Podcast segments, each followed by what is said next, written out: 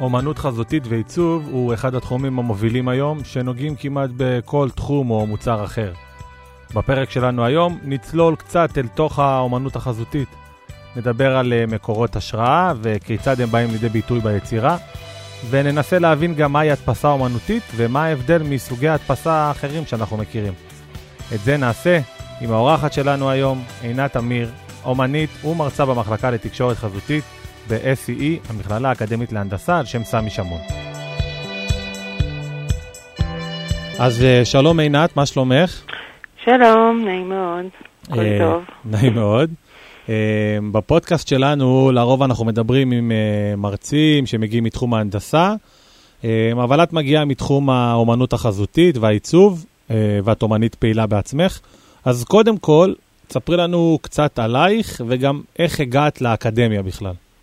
אוקיי, אז, אה, אז אני בעצם התחלתי את דרכי כאומנית ומעצבת אה, ממש אה, מגיל מאוד צעיר. אה, עסקתי בתחום ההדפס ולמדתי תואר ראשון במחלקה לעיצוב טקסטיל בשנקר, ועשיתי תואר שני באוניברסיטת חיפה באומנות.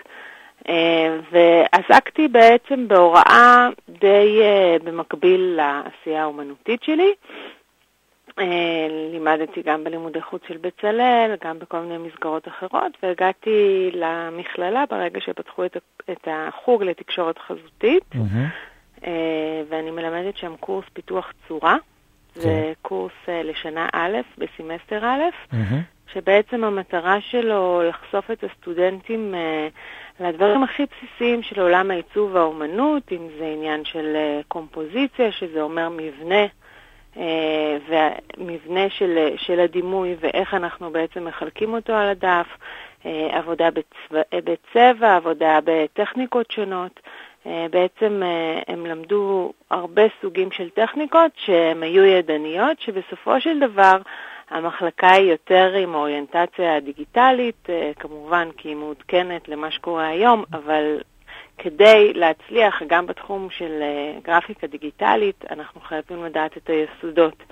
אז uh, הרבה דברים שהם למדו בקורס, אחר כך הם יישמו אותם בכלל uh, בתוכנות גרפיות במחשב. אבל, uh, אבל מאוד חשוב האבני יסוד האלה.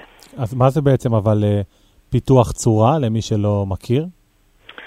אז, אז זה בעצם uh, איזשהו מבוא לעיצוב uh, גרפי ועיצוב בכלל, uh, שזה בעצם אומר איך, איך אנחנו לוקחים את הדימוי ומפתחים אותו הלאה. הרי היום אנחנו מוצפים בדימויים ואנחנו יודעים ש... אף אחד לא ממציא דימוי יש מאין. זה תמיד איזשהו גלגול של דימוי שראינו איפשהו, ואיך אנחנו יכולים לפתח ולמנף אותו, אה, ולגרום לו להעביר איזשהו מסר שאנחנו רוצים להעביר. ואת כל הדברים האלה אנחנו בעצם אה, מתרגלים ומיישמים בקורס. אה, אנחנו אפילו צורות בסיסיות כמו עיגול, משולש, ריבוע, מלבן, כל הצורות האלה אפשר לפתח אותן למגוון דברים. ו- ובאמת בהתחלה אה, התעסקנו בצורות מאוד מאוד בסיסיות ואיך הן יכולות לעבור כל מיני טרנספורמציות ולעבור לצורות יותר מעניינות ברגע שמניחים אותן אחרת במרחב. אה, וגם כל העניין של ההכפלות, זאת אומרת, אם אנחנו לוקחים דימוי ומכפילים אותו, פתאום הוא נראה אחרת, אה, פתאום הוא מקבל משמעות אחרת. מה, מה קורה כשאנחנו לוקחים צורה, מפרקים אותה ומרכיבים אותה מחדש באופן אחר, קצת כמו שעושים בקולאז'. אז, אה, אז כל העולם הזה זה, זה העולם שמתייחס לפיתוח צורה, שזה בעצם uh, המהות של העיצוב הבסיסי. מעניין. אה, בשיחה המקדימה דיברנו הרבה על אה, מקורות השראה ואיך אנחנו בעצם לוקחים מקורות השראה לתהליך העיצובי. אז בעצם איך אנחנו, איך בעצם לוקחים באמת, איך בוחרים לדוגמה השראה ואיך זה משפיע על העבודה? אז, אז כמו שאמרתי קודם, כל העניין בעצם ש, שהיום אנחנו יודעים שכל דימוי שאנחנו אפילו חושבים שהמצאנו, אנחנו בטוח ראינו אותו איפשהו. כן. אה, בגלל שאנחנו באמת מוצפים בדימויים מפרה-היסטוריה עד היום. אז, אה, אז בעצם הרבה פעמים, כמעט תמיד, אה, בכל הסטודיואים לעיצוב, ברגע שמתחילים לעבוד על תהליך עיצובי, אז מכינים קודם איזשהו בורד, לוח השראה, שדרך הלוח השראה הזה גם אפשר להשיג את האווירה שרוצים, את הקוד הצבעוני, את הסגנון. עכשיו, את כל הדברים האלה בעצם יישמנו בתרגיל המסכם של הקורס, mm-hmm. שבעצם זה גם היה איזשהו שיתוף פעולה עם הלימודים העיוניים במחלקה. הסטודנטים למדו קורס בעיצוב, בתולדות העיצוב ובתולדות האומנות, ובעצם uh, כל סטודנט וסטודנטית בחרו איזשהו זרם אומנות או עיצוב שהם התחברו אליו, כן. uh, בתור איזושהי נקודת התחלה. אה, משם הם בנו לוח השראה, שזה אומר בפועל לקחת דימויים שהם התחברו אליהם ולפתח את הקוד הצבעוני, ומשם הם בעצם בחרו את אחת הטכניקות שהם אה, הכי התחברו אליה במהלך הלימודים אצלי בקורס, והם אה, עשו קולקציה של עיצובים, הם יכלו לבחור או לעשות קולקציה מעולם האופנה, או עיצוב למוצרי נייר. Mm-hmm. או עיצוב לטייקווי, שפה גם בא מפגש, גם מצד אחד מפגש בין התיאוריה למעשי, וגם איך בעצם התחום של תקשורת חזותית הוא תחום שהוא כולל לכל תחומי העיצוב. זאת אומרת, מעצב, אה, מעצב תעשייתי תמיד צריך גם מעצב גרפי, מעצב אופנה גם. כן. אה, אז, אז זה בעצם נתן להם גם את ההמחשה שבא, שמה שהם עושים בעצם יכול לבוא לידי ביטוי בפיתוח מוצרים. אוקיי, ובעצם איך, אם אני רוצה לקחת לדוגמה, את יודעת, אה, הרבה פעמים אנחנו לוקחים מהמחשבות שלנו, מהתחושות שלנו, איך אני לוקח את המחשבות, התחושות שלי, משהו שהוא לא באמת מוחשי, וממנו מתחיל ליצור? אז אם באמת הולכים על משהו שהוא יותר פנימי, אז, אה, אז יש גם עניין של בעצם לכתוב כל מיני אווירה והרגשה. ברגע שאנחנו חושבים על תחושות מסוימות, אז הרבה פעמים אם אה, נדמיין ונעצום את העיניים, אנחנו יכולים לדמיין גם כל מיני צבעים שקשורים לתחושות מסוימות. Mm-hmm. לדוגמה, אה, כשאנחנו עצובים, אז זה בדרך כלל יותר קודר, כשאנחנו שמחים, זה בדרך כלל צבעים יותר שמחים ועליזים. אפשר גם לתרגם את זה לטקסטורות. אה, ובעצם כשאנחנו עוסקים בתחום החזותי, אז, אה, אז לכל מחשבה יש גם איזשהו תרגום חזותי. כן. אז, אז הרבה פעמים גם אה, אני מציעה פשוט לצלם דברים שמעניינים, ולאט לאט אחרי זה לאסוף את זה ולהבין איך, איך זה בעצם בא לידי ביטוי בתחושות שונות. אה, לפעמים השראה היא גם לאו דווקא חייבת להיות חזותית, לפעמים זה טקסט מעניין שקוראים, mm-hmm. שכבר מפעיל את הראש, נכון. או שיר, או מוזיקה. אה, והרי התחום של המוזיקה הוא גם תחום שיכול לתת לנו הרבה מאוד השראה, וגם אומנים וגם מעצבים הרבה פעמים משתמשים במוזיקה כמקורות השראה. אנחנו רואים את זה גם בתולדות האומנות, נגיד הצייר קנדינסקי, שהוא ממש... שמע יצירות ואחר כך אה, הגיב אליהם אה, בצורה חזותית. אז, אה, אז אפשר לראות שבעצם כל התחומים יכולים להזין אחד את השני. אוקיי. Mm-hmm. Okay. Uh, תספרי לי קצת על המחלקה, uh, בעצם המחלקה החדשה uh, במכללה. אתם בעצם יוצרים הכל מאפס, uh, יכול להיות קצת uh, מאתגר גם, לא? אין ספק. אני, אני מרגישה שזאת זכות גדולה להיות חלק אה, מצוות הקמה של אה, מחלקה. ובאמת זה מדהים לראות איך המחלקה התפתחה בשנה האחרונה. אנחנו בדיוק לפני כמה ימים פגשנו את הסטודנטים שהולכים להתחיל את שנה א', ואמרנו להם שבעצם שנה שעברה בנקודת מפגש לא היה כלום, והשנה הם יכולים גם לראות את כל העבודה של הסטודנטים שהם עשו השנה. כל המחלקה צמחה וגדלה ועשו הרבה שיתופי פעולה, עשינו הרבה שיתופי פעולה. אה, בקורס שלי לדוגמה, אז אה, התרגיל המסכם שדיברתי עליו בסופו של דבר הוא גם היה תערוכת חוצות בשיתוף עם אה, עיריית באר שבע, שראו את הפרויקטים הנבחרים גם בקמפוס וגם ברחבי העיר. כן, זהו, בדיוק רציתי לדבר על זה שמי שתושב באר שבע בטח ראה אה, בחודשים האחרונים את, את התערוכה שבעצם זה עבודות סטודנטים. שבעצם התנוססו על מעין דגלים ברחבי העיר, נכון? נכון, כן. אז, אה, אז כמובן שלא יכולנו לקחת את כל הפרויקטים, למרות שבאמת היו פרויקטים נפלאים. Mm-hmm. לקחנו כמה פרויקטים נבחרים, אה, ו, ו, ובעצם אה, יצרנו מהם דגלים. נועה סגל, נועה סגל שהיא גם מרצה במחלקה, היא חלק מהסגל גם, היא, היא בעצם עיצבה את הכרזות שהן מבוססות הדימויים שהסטודנטים עשו. Mm-hmm. בנוסף היו עוד כמה שיתופי פעולה עם... כל מיני גופים, גם עם מוזיאון האסלאם, אה, והמחלקה כל הזמן בצמיחה. היו, היה גם אה, סמינר מאוד מעניין עם מרצים אורחים מהארץ ומחו"ל. Mm-hmm. זה כל הזמן הולך וגדל ומתפתח, וזה היה באמת מדהים להיות חלק מהתהליך הזה. ואני בטוחה שאנחנו רק נגדל ונצמח. שזה תמיד מעניין באמת השיתוף פעולה בין uh, העיר שהמחלקה נמצאת בה לאקדמיה. Uh, כמו שציינו, אז באמת הייתה תערוכה, וזה באמת מעניין לראות את השיתוף פעולה ואת התוצרים, שאחר כך uh, מתנוססים ברחבי העיר. Uh, זה בטח כיף גם לסטודנטים. בוודאי, הם היו מאוד מאוד גאים כן. מהתהליך, גם זה שרואים את העבודה שלך בלייב, ש... שהיא חלק מהמרחב הציבורי שאתה מסתובב בו כל הזמן, אני חושבת שיש בזה משהו מאוד חזק. Mm-hmm. יש גם אחריות, אתה, אתה, אתה כבר לא מציג את זה רק לחברים בכיתה, כבר כולם רואים את זה. נכון. Uh, בואי נחזור קצת אלייך. Uh, את יוצרת במה שנקרא הדפסה אומנותית. אז נכון. תספרי לנו קצת מה זה אומר הדפסה אומנותית וכמה זה שונה מההדפסה, נקרא לזה, התעשייתית שכולנו מכירים היום. אוקיי, okay, אז, אז באמת, אה, כמו שציינתי, תחום ההתמחות שלי זה תחום ההדפס, זה תחום שבעצם למדתי עוד לפני הלימודים. הוכשרתי כמעצבת טקסטיל, זאת אומרת למדתי את תחומי העיצוב, אבל בפועל אה, האהבה האמיתית שלי הייתה לעולם ההדפס עוד לפני הלימודים, אה, שהמדיום האומנותי של הדפס זה בעצם נגזרת של תעשייה, אבל תעשייה שאנחנו כבר לא, לא עובדים בה. זאת אומרת, אם היום אין כזה דבר כל כך דפוס שהוא לא דיגיטלי אה, בעולם הפרינט, אז, אה, אז בעבר בעצם כדי אה, אפילו להדפיס עיתונים היו עובדים אה, בטכניקה של אה, תחריט, שזו טכניקה שבעצם עובדים על אה, לוחות מתכת. Mm-hmm. וצורבים אותם, אחר כך מורחים איזשהו צבע מיוחד לדפוס, ובעזרת מכבש אה, מעבירים את הדימוי לנייר. אנשים לא מבינים כמה זה היה קשה פעם. נכון. פעם, כדי לסגור מערכת עיתון, אנשים ממש היו מסדרים את, ה, את האותיות, היו, הייתה חותמת לכל אות, וככה היה סידור אותיות mm-hmm. עד שהייתה יוצאת מהדורת עיתון.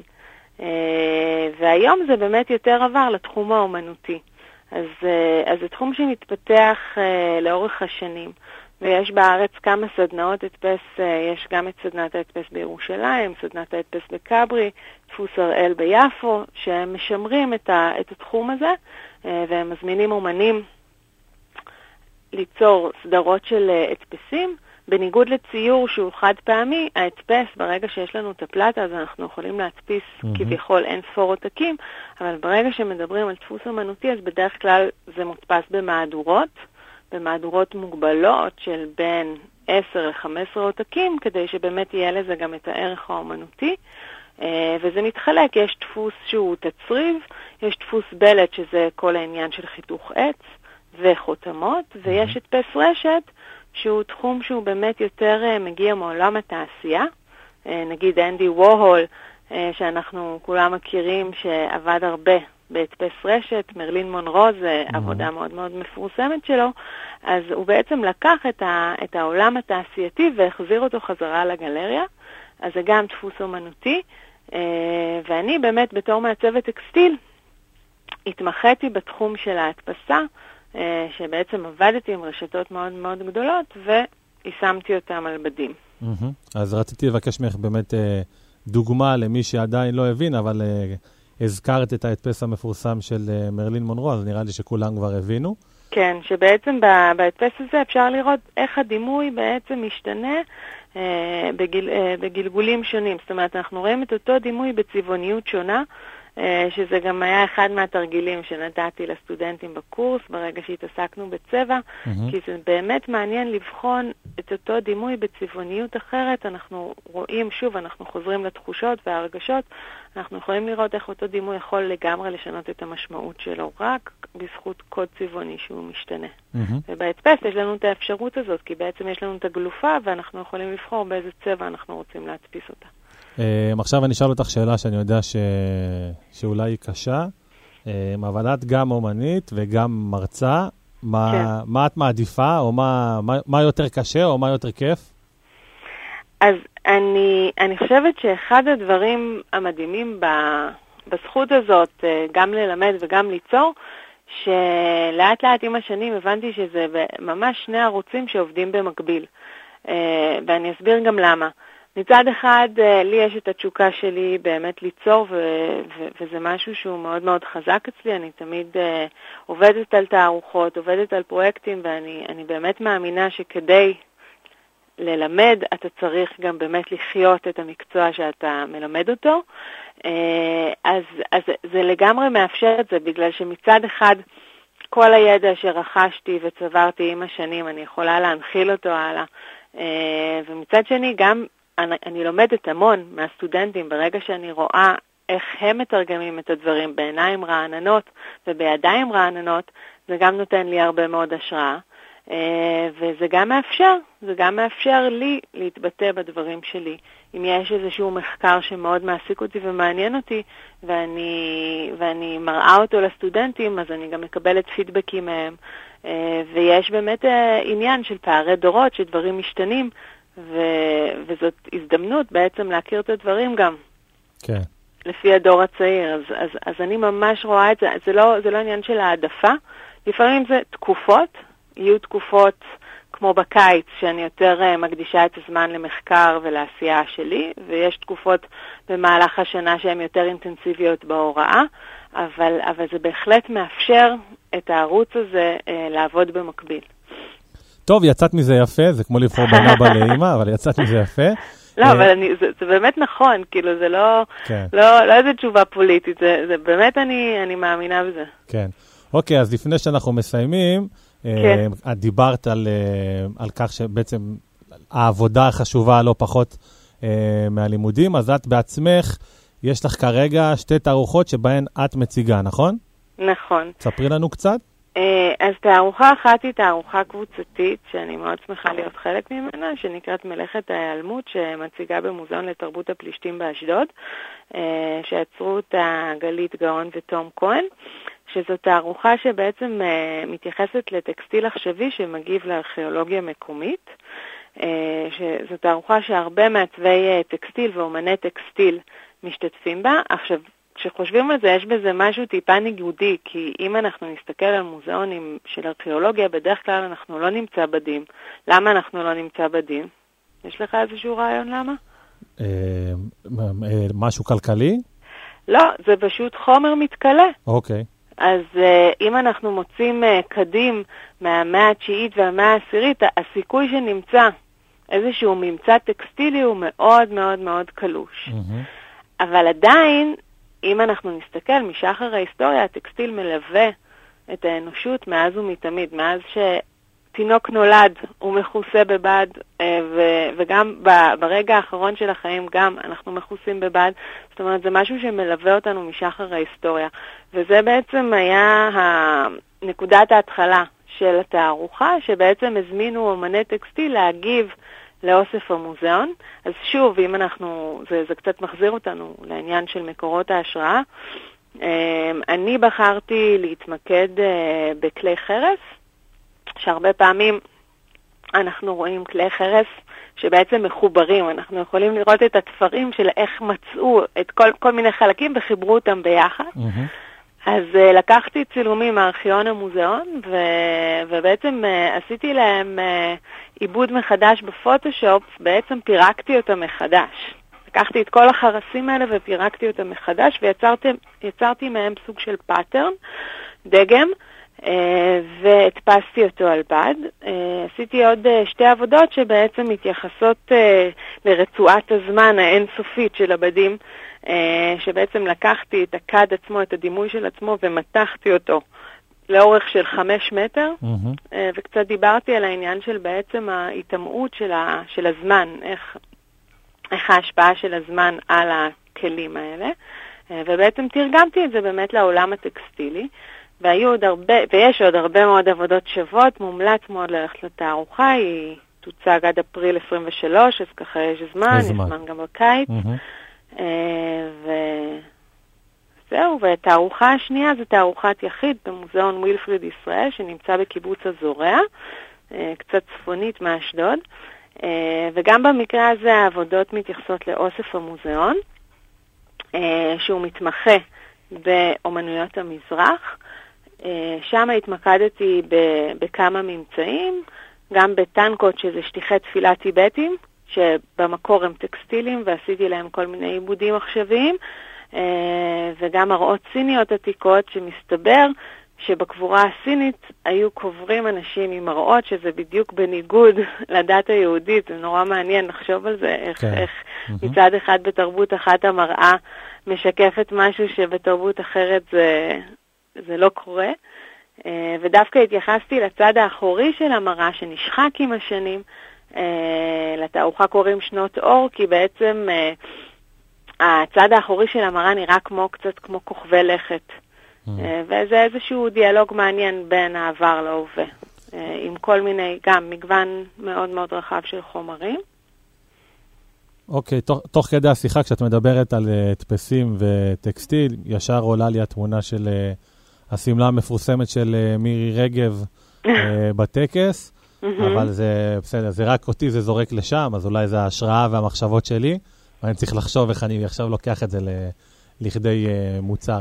אז באמת uh, העולם של הטקסטיל, באמת הרבה אנשים, נגיד, uh, אני זוכרת שבזמנו שלמדתי במחלקה לעיצוב טקסטיל, אז לא כל כך ידעו להבדיל מה, זה, מה ההבדל בין עיצוב טקסטיל לעיצוב אופנה. Mm-hmm. Uh, כי אנחנו חושבים טקסטיל, אז אנחנו ישר חושבים בגדים. נכון. Uh, אז נגיד בגדים, uh, נגיד השמלה של מירי רגב, באמת יש בה איזשהו פיתוח טקסטילי. אה, ועורר כל מיני תגובות, אבל עדיין זה בגד. הוא הולך לכיוון עיצוב אופנה, כן. אה, אבל, אבל הטקסטיל הוא חומר לכל דבר. זאת אומרת, זה חומר שגם משתמשים בו אה, בעיצוב פנים הרבה, אה, וגם באומנות. יש אה, הרבה מאוד אמנים שמתעסקים בטקסטיל, אה, ובאמת זאת הזדמנות, אה, גם בתערוכה באשדוד, אחד הדברים המדהימים זה לראות את הגישות השונות לטקסטיל. שחלק מהעבודות הן אה, טקסטיל פרופר וחלק מהעבודות זה כבר הופך למשהו שהוא פיסולי. יש בחומר הזה הרבה אפשרויות אה, לעבודה. Mm-hmm. אז, אה, אז זה בהחלט לא רק בגדים. כן. Uh, טוב, אז uh, עינת תמיר, מרצה במחלקה לתקשורת חזותית ב-SE, המכללה האקדמית להנדסה על שם סמי שמון. אני רוצה להודות לך שהתארחת בפודקאסט שלנו, אז תודה.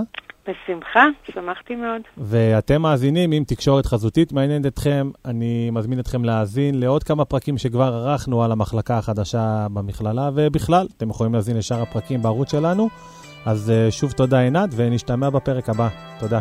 בכיף, להתראות.